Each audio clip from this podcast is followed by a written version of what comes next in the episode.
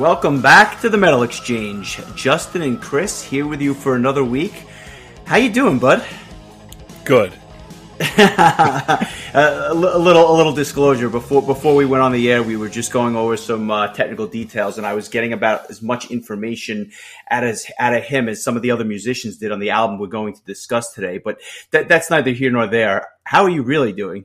Uh, I'm I'm okay. I uh, I um I, I, today was a very interesting day. I had a lot of work going on. I got to listen to a lot of stuff. I, I got to listen to the album that we're going to discuss today uh, one more time. And uh, but um, it, it, it is Friday, and, and I'm just happy that it is the weekend. So yeah, spoiler: we don't record live on Monday morning, so this is coming out a, a couple days uh, later than than we're than we're talking about. It's been a long week, and I think we're both a little punchy. So uh, that'll make for something. I don't know what it'll make for, but it should be it should be interesting.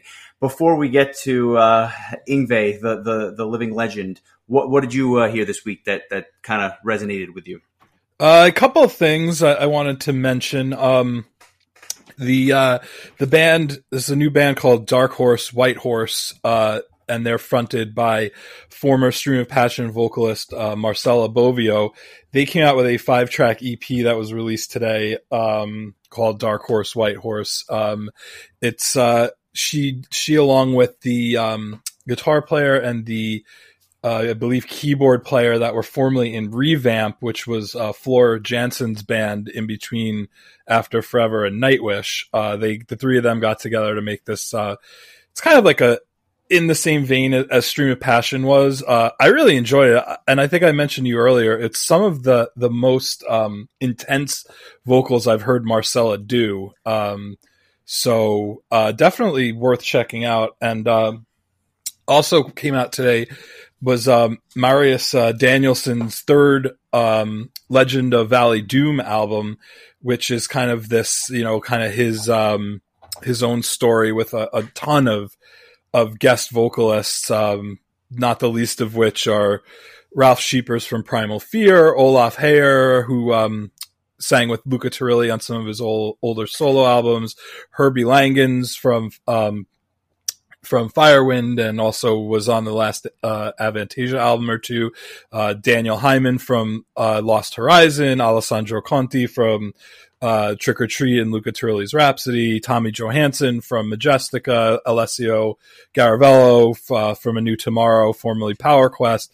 Tim Ripper Owens, Jonas Heidgert from Dragonland, Matthias Blad from Falconer, Elisa Martin from uh, Hamka, ex Darkmoor, um, Marco Pastorino from Temperance, Melissa Bonny from uh, Ad Infinitum.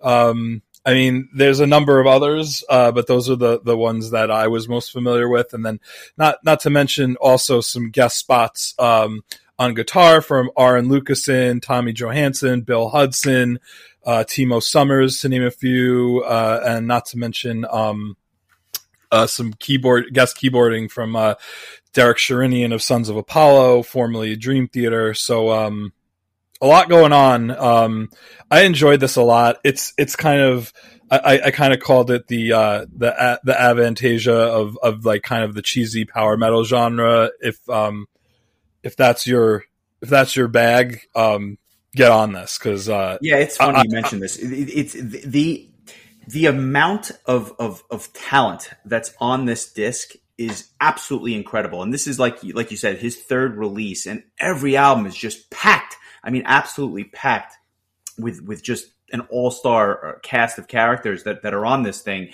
It's almost too much because it's just like all over the place, but somehow it works and it works really, really well. Um, I, I, I, I, I think, like you said, it's it's like Avantasia, but cheesier and on steroids. It's just because it's so much stuff that's packed into into these discs but it's so cool to hear all these musicians uh, you know working together on some of these tracks. It's it's really well done and i i only got to listen to it once but i'm going to spend a lot of time with it because i, I definitely enjoyed it and I, I enjoyed the last two so this this this is no different. Yeah. And then um two other quick notes. Um Night Flight Orchestra released another single today called White Jeans, and it's pretty much what you'd expect from a song called White Jeans, and from a band like Night Flight Orchestra. And the um, video is um, something to see. Yeah, uh, for sure. And uh, another cool thing that I I don't know if it came out today. I think it did actually. Was a um a collaboration between PelleK and Charlotte Wessels, formerly of Delain. Uh, they came out with a track. I guess PelleK um is releasing these. Uh, this is I believe is the fifth track from his upcoming album Dark in the Shadow, and um he the the the the track's called Revolution uh, Retaliation, and and these are two of my favorite singers, so hearing them together was really really cool. But um, you know, I was going to ask you, but we never really got a chance to discuss it. You know, PelleK is saying that this is going to be the first ever. Uh, what is it that he described it as? Uh, an NFT, a non fungible token. Yeah. So um, you were going to explain to me what that is, and and since we're here, um, maybe you can do that uh, on the show here. All right. It, it's a little bit of a lesson for everybody, I guess. Uh, you know, you've heard of all these. Um, currencies, Bitcoin and, and, and now Dogecoin and all these other um, cryptocurrencies, if you will. NFTs are basically pieces of art. And in this case, obviously, songs or music. Uh, you see it with artwork you see it with songs, you see it with other written pieces as well. And they basically, and I'm going to make this as clear and concise as possible because it's kind of an abstract concept, but it's basically employing the same technology that's used for some of these cryptocurrencies in terms of the security measures and whatnot that are used behind those cryptos and tying them to exclusive pieces of art in this case, music or songs, uh, to to basically give the listener not only exclusivity of ownership, but also uh, tie it to what's known as the blockchain, which is what supports the the cryptocurrencies. If that meant nothing to you, I'm not going to be able to explain it any clearer. There are a million articles out there, but it is something that I've seen actually other musicians do as well, and it really is fascinating to me because I think this uh, you know, in this digital age that we're in, where where people are not really buying CDs or records as much as they might have been in the past with Spotify and and and all those other services. This is a way for artists to uh, to, to monetize what's going on. And if you have any other questions, not you, but if any of the listeners have any questions, I'll be happy to engage them off off of this podcast because we've probably put half of them to sleep at this point. Yeah, we're going to start a new a new podcast called Justin Explains uh, things, modern day finances. Yeah. um, so uh, you know he so PelleK on the YouTube uh, video um, said that this is going to be the first ever uh, NFT album. Um, but I did a little digging, and I believe Kings of Leon have already done something like this before. So um, either way, I mean, I'm not surprised that PelleK would be at the forefront of something like this because he he really, you know, when it like uh, you know, with Twitch and other things, he always seems to be kind of on the cutting edge of technology and music. And so, um, uh, all these tracks that he's been releasing have been with having uh, guests on them, so that's been interesting. But this has definitely been um, the song that was the most interesting to me because of Charlotte's um, involvement in it. So uh, yeah, yeah, I'm, curious to hear the album. I probably um, uh, and I'm quite frankly, I'm curious just from the the academic in me is curious to see where the whole NFT craze goes. Um, I've read a lot about it, and it's something I'm kind of interested in. I, am not sure how well it will do in this kind of niche genre, but I'm I'm curious, and he's obviously got my support. So best of luck to him. Yeah, same here. Uh, keep funging. uh, a couple things I just would be remiss if I didn't mention. Uh, the new Flotsam and Jetsam song. They're a thrash band. They've been around for decades. Uh, they released a new single uh, earlier this week, or uh, a couple weeks ago, I guess, called "Burn the Sky." Maybe about a month ago now. Um, phenomenal, phenomenal, phenomenal song from a band that's just you know a, a, an American thrash band that's been around forever. Uh, I, I had never really heard of these guys up until their last album. For some reason, I just never listened to them. Their last album, The End of Chaos, was great. Uh, I saw them on 70,000 70, tons of metal last year, and, and, then the single really just blew me away. So that's something I'm going to post this week, and I think it's worth checking out. And one other uh, album that I think is something I'm very much looking forward to a band called Crowne, C R O W N E, released a single called Percival. Uh, somebody's name, obviously, came out on Frontiers. It is exactly what you'd expect on Frontiers. I mean, it's that typical uh, melodic metal that that they're known for. Um, Swedish band, and just really, really, really well done, and and something that is. Uh, I, I really I can't just recommend enough. It's just really well done melodic metal, and I think you'd particularly like it yourself. Uh, just by way of, uh, it's another one of those super groups. It's the singer from Art Nation. It's the guitarist and keyboard player from Heat. Uh, another one of my favorites, uh, the bassist from Europe and uh, the drummer from the Poodles. And when you put it together, you just have a really awesome single that I want to hear more more about. Uh, I've never heard of the Poodles before. Really? Yeah. Should I have? Uh, yeah, they, I think I think you might I think you might enjoy them. I, I that's uh, maybe that'll be next week's album. But uh, no, kidding aside, I think that uh, I, I, think you'll enjoy it. It's it's it's typical. Uh, it, it's more of the stuff in this vein. They have a little bit more of a in my in my ears, a more of like a alternative vibe to it, I guess. But uh, I, I think you might like it. Okay, good. I'll make a note of it. Very good. Um, and now for the reason why we are here, Yngwie Malmsteen's "Marching Out." Um, where do I start with this? How did you first hear of Yngwie Malmsteen, and probably more importantly, how did you learn to pronounce his name? um, you mean Yngwie Yngwie Malmsteen? yeah, um, exactly. Uh, so um, there was an uh, there were two Yngwie songs on the uh, mixtape that Ralph made for me in, in high school that kind of introduced me to metal, and and both songs were from the 1994 Seventh Sign album, and it was uh, t- also happened to be two instrumental songs. So it was um, Brothers and um, I'm blanking on the other one. It was kind of a, a mellow tune. Um,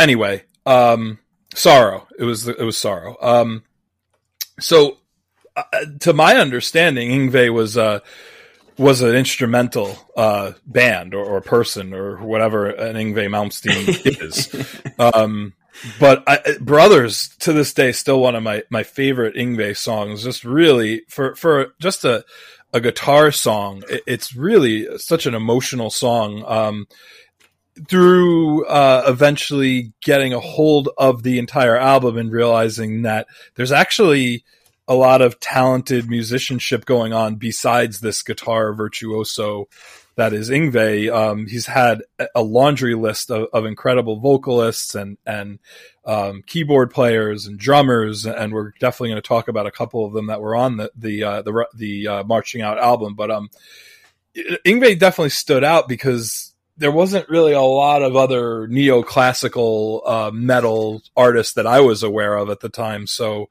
um, and I know our friend Brian really, as somebody who played guitar himself, he really, um, I, I don't know if obsessed would be the word, but it was pretty close. I mean, he went and bought every single uh, Yngwie album that existed uh, up until that point. Which... Yeah, and to be clear, at this point, you know, this is like 98, I guess at this point, 98, 99.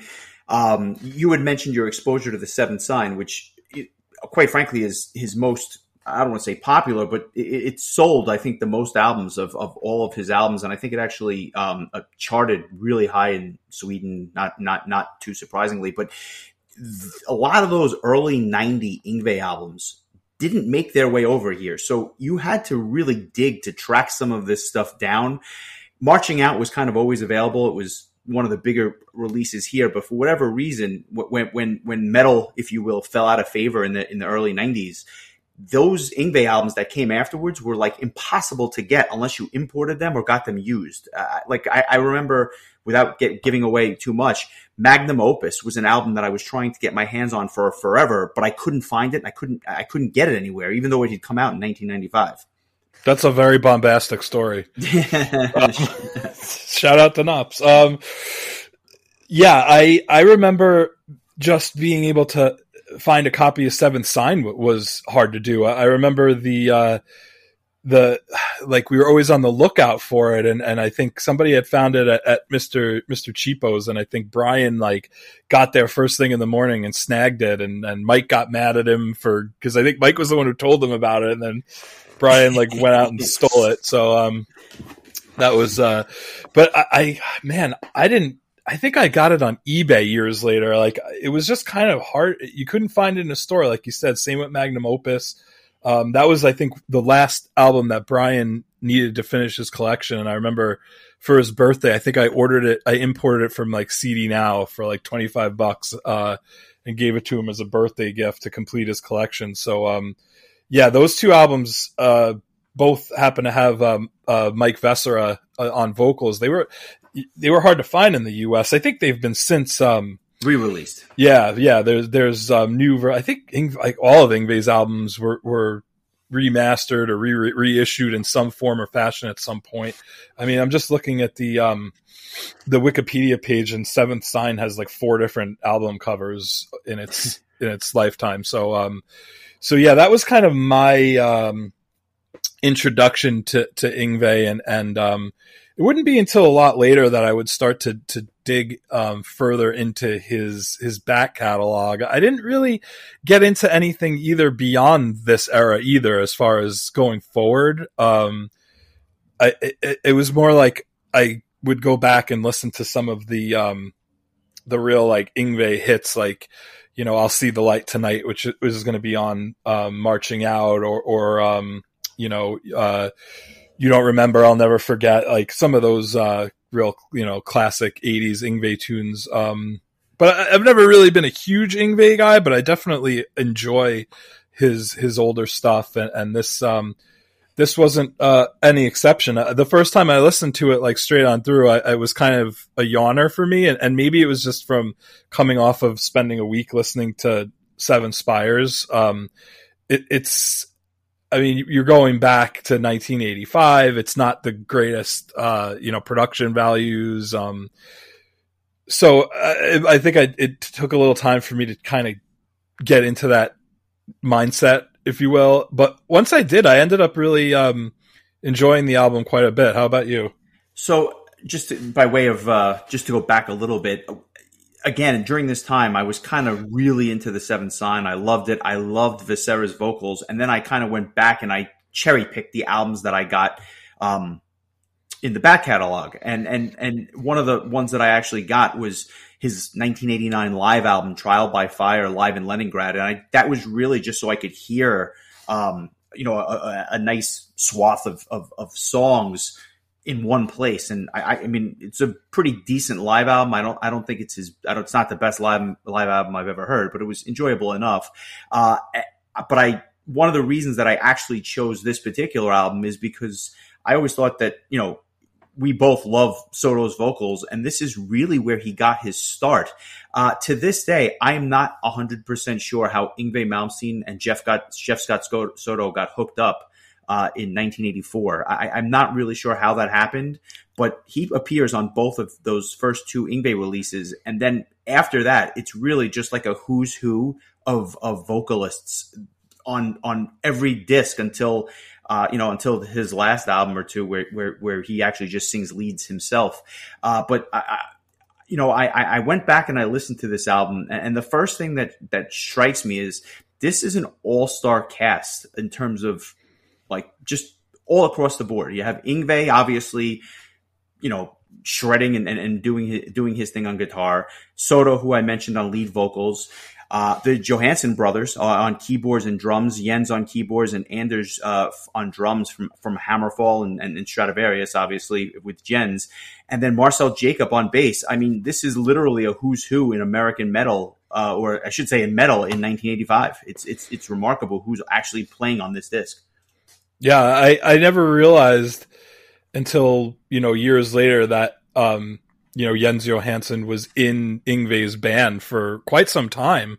Um, probably one of the, the longest tenured, uh, Yngwie band members, which, I mean, if he was in the band for a year and a half, that would put him in the top five right there. But, um, it, it's, I, I, then like, you know, seeing uh, Anders Johansson, who would later end up being a drummer for Hammerfall, like you mentioned, and um, Marcel uh, Marcel Jacob, who um, would end up being in Talisman with Jeff Scott Soto years later. Um, yeah, I mean, this is quite quite the lineup, and, and Yngwie would continue to bring in these these hired guns, uh, so to speak. Um, to to be on his album. I mean, this is the Jeff Scott Soto's second and and final uh, album. I believe he does a couple of tracks on the um, there's an album that Yngwie uh, covers album called Inspiration, and I think Jeff might have come back to sing. I think a, a bunch of uh, Yngwie's old vocalists came back. I think uh, Joe Lynn Turner and um, I forgot who else, but I believe that he might have come back to do some songs on that album. But um, this was the end of Jeff Scott Soto being in Yngwie's band uh, after two full albums, which some other vocalists wouldn't even make it to that many. But um, I, I, one of the things that that struck me was that I mean, if you didn't tell me, I wouldn't have been able to tell you that that was Jeff Scott Soto from listening to it. I mean, obviously he's a lot younger uh, at this point in time. He's what uh, is he? He was born in, in 1965, so he's 19 years old at the time. Yeah, it, that that that to me was one of the things that stuck out, and we had actually discussed that you know, earlier in the week. You know, obviously uh, offline, he Soto sounds so different, but you know something? You can see the talent is there. I don't think he sounds particularly great on this disc, but I'll say this: I found a recording uh, that I guess it was a live show that they had done in Tokyo that same year that the album came out. And when you listen to the live recording, that is the Soto that you that you know to this day. It just it sounds better. He he's obviously a fantastic live singer, and, and I guess his voice is just not as high pitched, so it's more of what you're used to in terms in terms of that like soulful sound that that he sings with. Uh, I'm definitely going to post that video as well, just because I think it's worth people at least taking a little bit of a look at because he really stands out in, in that concert. Yeah, and now that I'm looking at it, um, you know, Soto does do vocals on that Inspiration album. He does the vocals for uh, the uh, Kansas cover of "Carry On, Wayward Son," and he does uh, the Rainbow cover of "Gates of Babylon," and he does the uh, Deep Purple cover of "Mistreated." So, um, I guess uh, he, him, and and Joe Lynn Turner and Mark Boals had all come back together to record this album with Yngwie doing a bunch of these covers from uh, Deep Purple and the Scorpions and Rush and and uh, you know Jimi Hendrix. So um, this actually this might have been the first Yngwie album I owned actually because it was one of the ones that was newer that you could actually find. For whatever reason, this had um, a U.S. distributor. Um, and maybe Seventh Sign did, but then it just they it they didn't keep it in uh, in stock after its initial release um, because I never saw it in stores. But this I actually picked up um, in the store. I remember buying it, and um, I remember I think Brian borrowed it more than I think he had it more than I did. But, that um, does not surprise me. It was like the gateway drug for him. Yeah, I think I ended up giving it to him at a certain point just because he didn't have it. Because um, I don't think I have the disc anymore. But um, yeah, I think this was oddly enough my my first Yngwie album. So little side side track there, but yeah. All right, so I want to get I want to get into marching out, right? I, I, think that we can both agree that the the intro track is a complete waste of one minute, right? Prelude, it's just, I mean, it's literally nothing until it blasts into "I'll See the Light Tonight." Yeah, I mean, it's pretty much just what you're going to come to see from Yngwie for the next thirty years of just him showing that you know he is this this master uh, of his art at, at playing guitar. So if you're like really into uh, guitar work, then something like this is going to be really interesting. But if you're looking to get into the meat and potatoes, where there's going to be vocals and other other stuff, um, yeah, I mean, it's just a a minute long delay to one of the best songs on the album. I'll see. Yeah, it's, it, it's it, to me this. I'll see the light tonight was probably my favorite Yngwie song.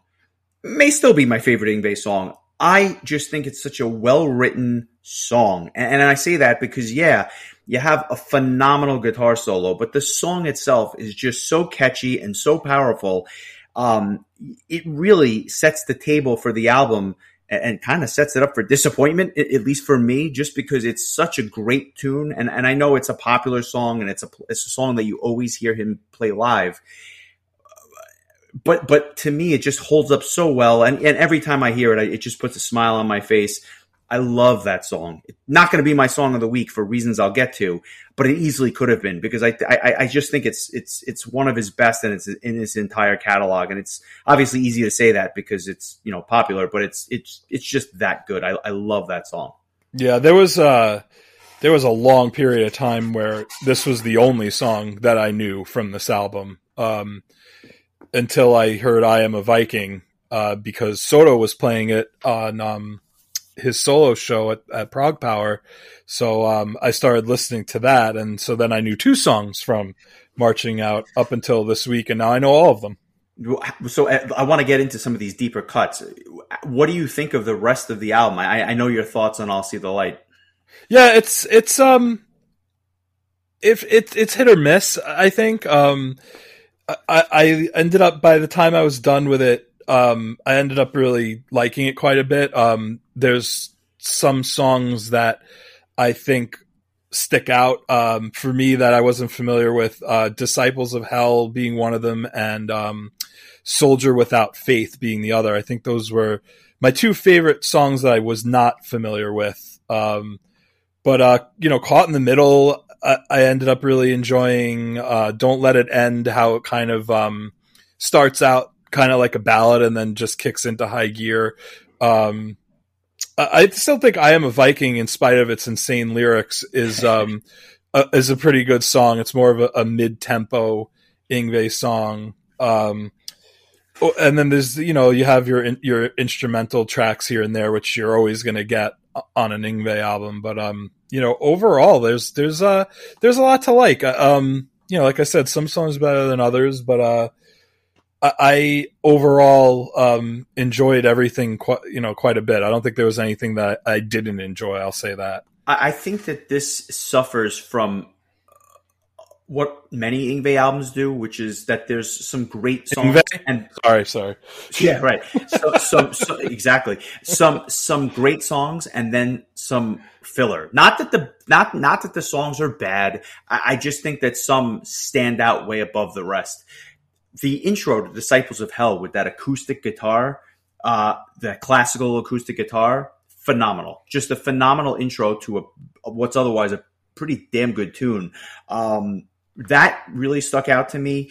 Uh, when you think of us like when I when I first heard "Don't Let It End," the third track, I immediately thought of like an old Dio track, just not as well done, uh, just in terms of the song itself. But I I got this real Dio vibe there.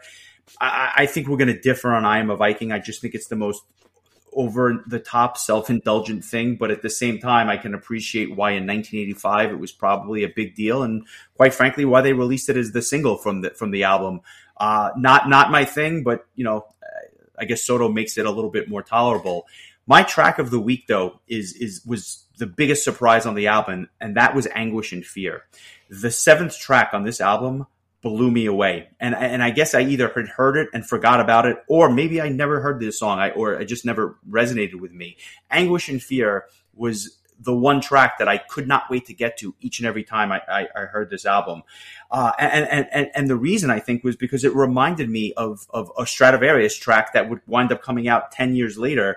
Um, just with those, with, with, with, with a, a Jens Johansson keyboard solo, which I never expected to hear on an Yngwie disc because I didn't think that solos that were not guitar were allowed on his discs.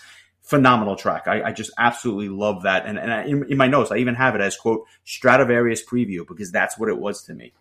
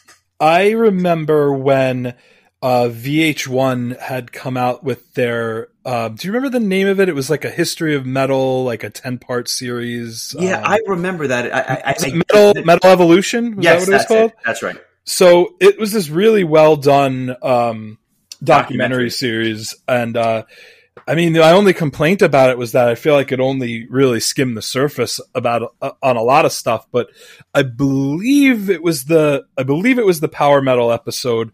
Uh, they were talking about Yngwie, and they and they did shine a spotlight on the fact that uh, Jens Johansson and and Yngwie in those early days would would really feed off of one another, especially in a live setting, because they were both so good at their their respective instruments that it, it created this really great synergy that that you really.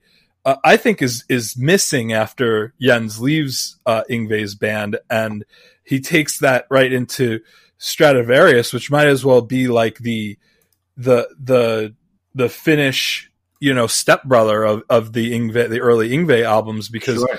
Timo Tolkki clearly uh, was inspired by Yngwie's style, and and bringing in Jens Johansson to be the keyboarder for Stratovarius is kind of cements that. But um, I I totally agree with you. I I got a lot of um early Stratovarius vibes from different parts of this album, which you know I, I don't think I ever really appreciated until now. And uh, I, yeah, I, I agree with you. Like hearing that very that that keyboard sound that is so uh, unique to Jens, and to hear it on this this old uh, Yngwie album that was released four years prior to Stratovarius's first album, and um, you know 10 years before Jens would even be in Stratovarius.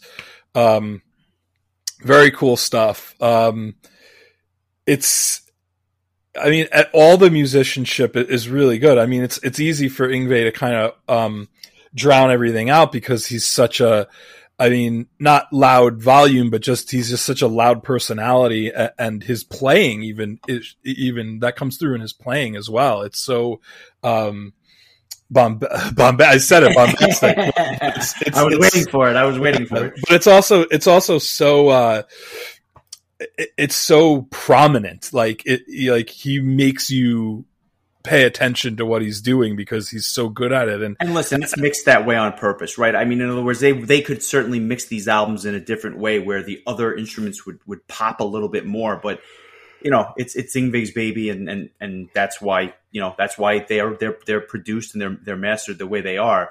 Uh, you know, and no one was playing guitar like this at this time you know Well, like that's the thing. In other words, there are a billion guitar players out there that are that are phenomenal in their own right. But you know, at this point, that I- you know, he was kind of one of the first to, to take this neoclassical style and really bring it to prominence. And I think that that explains much of his early success and why some of his early albums sold like crazy, and and he made a fortune off of them. Uh, you know, it's it's. I mean, listen, the guy is the guy is a phenomenal guitar player, and and and you can see his training videos, and they're kind of some of the funniest things you've ever seen. Just because he's like, "All right, I'm going to teach you how to play this," and then all of a sudden he just starts shredding, and nobody knows what to do because you know he's obviously he's you know a, a master musician, but at the same time, uh, you know now I think with using a little bit of revisionist history and, and, and hindsight, there are a lot of phenomenal guitar players that can play in this style, except I think that he was probably one of the first. yeah at least the first to to really uh become prominent and, well known and, Other and than the- like a Ritchie Blackmore or something like that. But you know, Right. Was, you know, the, the next step in that progression. Yeah, and and this is in a time where you know somebody like this is just begging for attention because you know metal is so big, especially in the U.S. in the in the mid '80s. So um, you know, Yngwie had success in the in the states in the '80s, uh, mostly because he showed up at the right time. I mean, if he had come out in 1992, I, I don't know that as many people would even be aware of who he is at this point. I just think the timing had a lot to do with it as well. Yeah, I, I, I completely agree. It's one of those one of those things. All the talent in the world, right place, right time, and, to his credit, right backing band, and, and that's why I think he kind of blew up from here. Uh, I think the last track, "Marching Out," just getting back to the album for a second, really cool instrumental track, a, a very nice way to end the album, and kind of puts the whole thing together. Some of those tracks after "Anguish and Fear," "On the Run Again," "Soldier Without Fate," "Caught in the Middle." unremarkable, I, I, I guess is the way I would put it. Uh, I know that supposedly Soto wrote the lyrics to a lot of this stuff. There's debate as to who actually wrote these songs themselves. I've heard, I've seen I've seen obviously Yngwie saying that he writes every note of every album. I've seen Soto saying that that's not 100% true. It doesn't really matter much to me either way. I just listen to it for what it is. Some of these tracks, uh, you know, towards the end, they'll just kind of run together for me. Not that they're bad; they're just unremarkable, I guess. And and ultimately, I, I think I find that about a lot of Yngwie albums. A couple of phenomenal standout tracks, and then the rest is just kind of like, eh, really good guitar work. You know, g- good song, not great.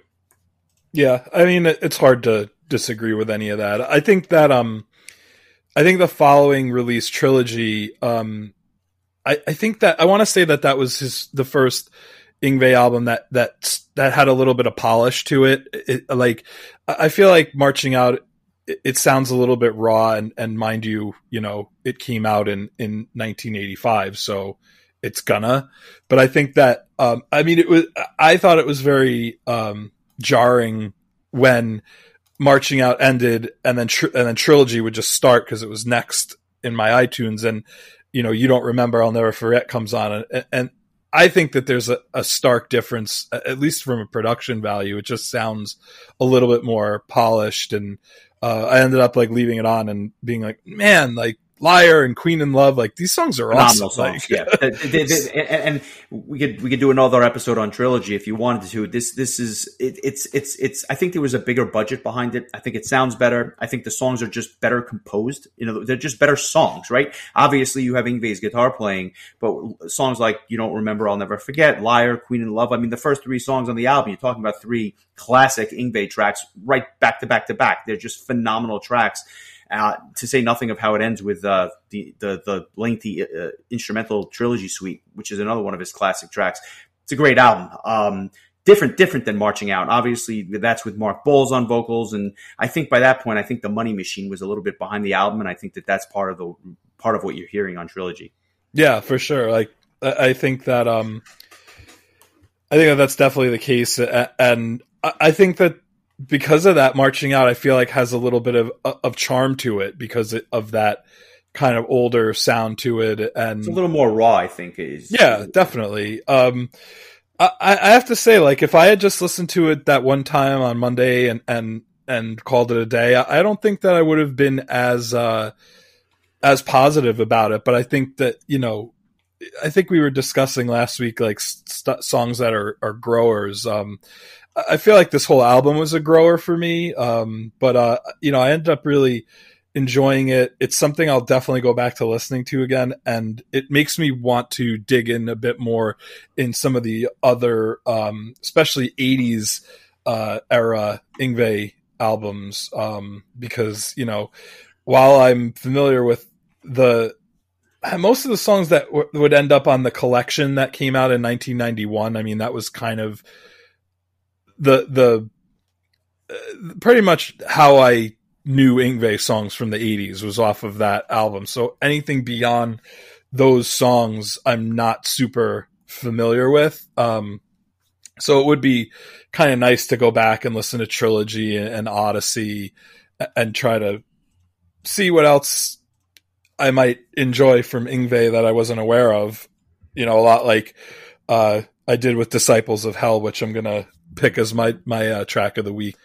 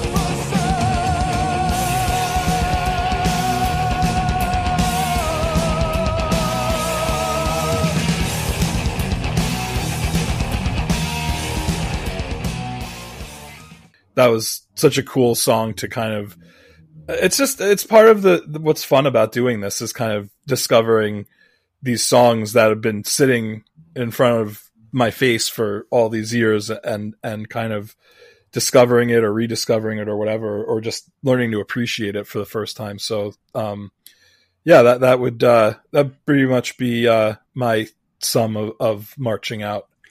Have you ever seen him live? I never have it's it's it's it's something to behold a couple of things he's I think he's known for taking the guitar and kind of swinging it around his neck, which is something to see. But he also like drop kicks picks into the crowd like they're water. I mean, he's just kicking these things out literally like uh, like Mr. Perfect used to swat the gum. He swats the pick with his foot. It is it is it is it is something to behold. I I wanted to just mention one quick story. I've seen him a couple of times, but the one show that I will never forget was this was in December of 2000. He had been opening on uh the, at the time, War to End All Wars was was the album that he was kind of touring for, and he opened up for Dio uh, on a tour, and and they came to New York City, and I was expecting one thing, and this is kind of the days before the internet was really up on the on the on the news, if you will. All of a sudden, this lineup of musicians comes out, and I just was not expecting what I saw, and and by that I mean the singer was Jorn Lande, who I was a huge fan of in Beyond Twilight, and this was before Ark was even on my radar. So Jorn Lande comes out and sings, and the rest of the backing band was what would wind up becoming Ark. Mats Olsson on keyboards, Randy Coven on bass, and John Macaluso on drums. Yngwie, I guess, had some sort of a uh, falling out, if you will, with uh, Mark Boals and some of the other I guess it was really Mark Boals because the other three guys were on War to End All War, War, War to End All Wars. They bring in Jorn to kind of fill in for the rest of the tour. So I got to see Yngwie Malmsteen play guitars for Ark doing all Yngwie songs, and it was something I'll never forget because I'm a huge Ark fan. And then uh, shortly after the tour, they all they all left the band. So you know, just and then it was on to the next on to the next group. But uh, really fascinating stuff, and, and one of those shows that I'll just never forget and I won't remember. Yeah. um, Matt. So Mats Olsson, I believe, was Jens's replacement um, in in Yngwie's band for, his, and he he would he was be for the, a long time. Yeah, yeah, he was keyboard player for quite some time with uh, Yngwie. But um, I mean, uh, just quickly, like the just going through the the, the singers that Yngwie ha- has um employed on his albums. I mean, Joe Lynn Turner, Jeff Scott Soto, Mike Vescera, uh, Goran Edman, who a lot of people uh, would call Yngwie's best singer. I um, love his voice. Yeah, I'm, I'm a sucker for his voice, and, and, and, yeah. Yeah, what's great is that he like he he's found these guys that like they're they're all totally different type vocalists. Uh, one of my favorites is Mats Levin, who um, I believe is in Candlemass now.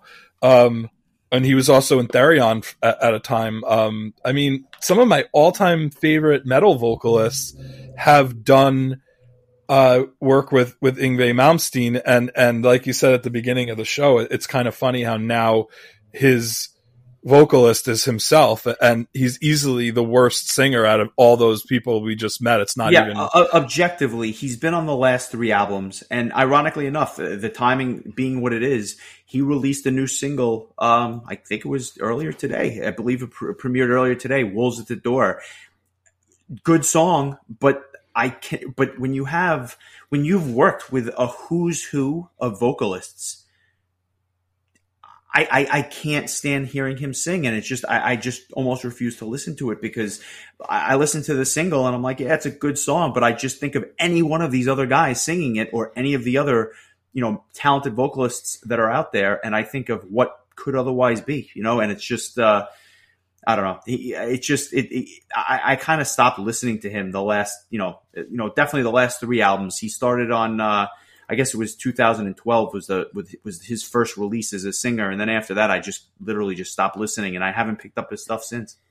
Yeah, same with me. Like I just, I think at a certain point it just becomes derivative. Uh, as far as I'm concerned, it's just kind of like, all right, you know, you've heard one Yngwie album, you've heard them all, um, and and and there's so many of them. It's just kind of like, you know, we get it. Um, so with that, I, would like to know what what are you rating this album on a scale of one to ten? Uh, I to me it's an 8.0. I mean, it's not my favorite thing in the world, but it's it's it's very good. I think. Um, I think it's it's solid. Definitely It's- worth listening to. it's a seven for me. Uh, the the fact that I'll see the light tonight is on here kind of bumps it up a half point for me, and the fact that I discovered anguish and fear really uh, get gets it up to a seven. Otherwise, it was looking at a six point five. And by that, I mean, I, I, to me, that's an average score, right? Like anything above uh, anything above a seven is, is is is pretty good stuff. Anything below that is pretty poor. Um, so to me, it's just an average album um, with with a couple of standout tracks not a bad score, just not not, not nothing I would nothing I would rave about. Um, and, and I think that's pretty much Yngwie, right? Like, but what I would say is if you get the chance, definitely check them out live just to just to see the it's, it's an experience more than anything else.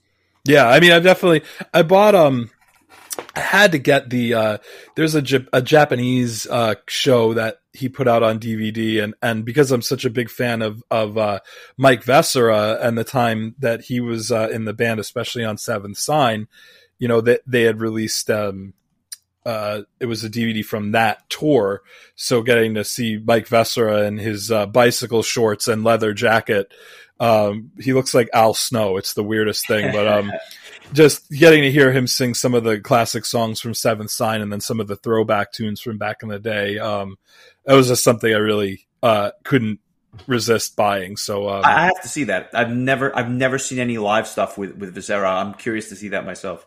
Yeah, well, uh, we we can watch it the next time we uh, we get together because uh, it's. I mean, I think I don't think I ever sat down and watched the whole thing. I just kind of skipped to some of the songs that I really wanted to hear because, like I said before, like my knowledge of Yngwie songs is pretty surface level, but um, it's it's it's cool to see. Uh, it's it's I I love that some of these bands that were around in the 80s are going out of their way to convert some of these old VHS releases uh, similar to what Dream Theater did with their, um, you know, their Tokyo VHS and their Five Years in a Lifetime VHS, and uh, you know, Royal Hunt did it too. But you know, just some of these things that you know, who's got a VCR hooked up these days? So it's kind of cool to get some of these transfers uh, and being able to to watch them on in DVD. I mean, not the greatest quality in the world, but I mean, definitely better than an old you know bootleg.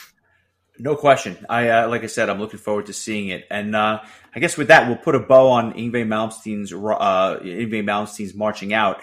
Uh, next week was was going to be your choice, and and I look forward to hearing what you're going to choose. But unfortunately, we're going to push it back a week because uh, I, I got I wanted to kind of give something a little bit special. I had mentioned uh, last year that one of my favorite music releases was an EP by the band Wolverine, and it was really more than an EP because it was actually not just the audio recording, but also a, a, a, movie that went along with this piece of music. Uh, next Monday, uh, in, lieu of your choice, uh, we're going to actually have a conversation with some of the guys from Wolverine to talk about this release. It's it's re- it's getting released uh, digitally on the 14th of May.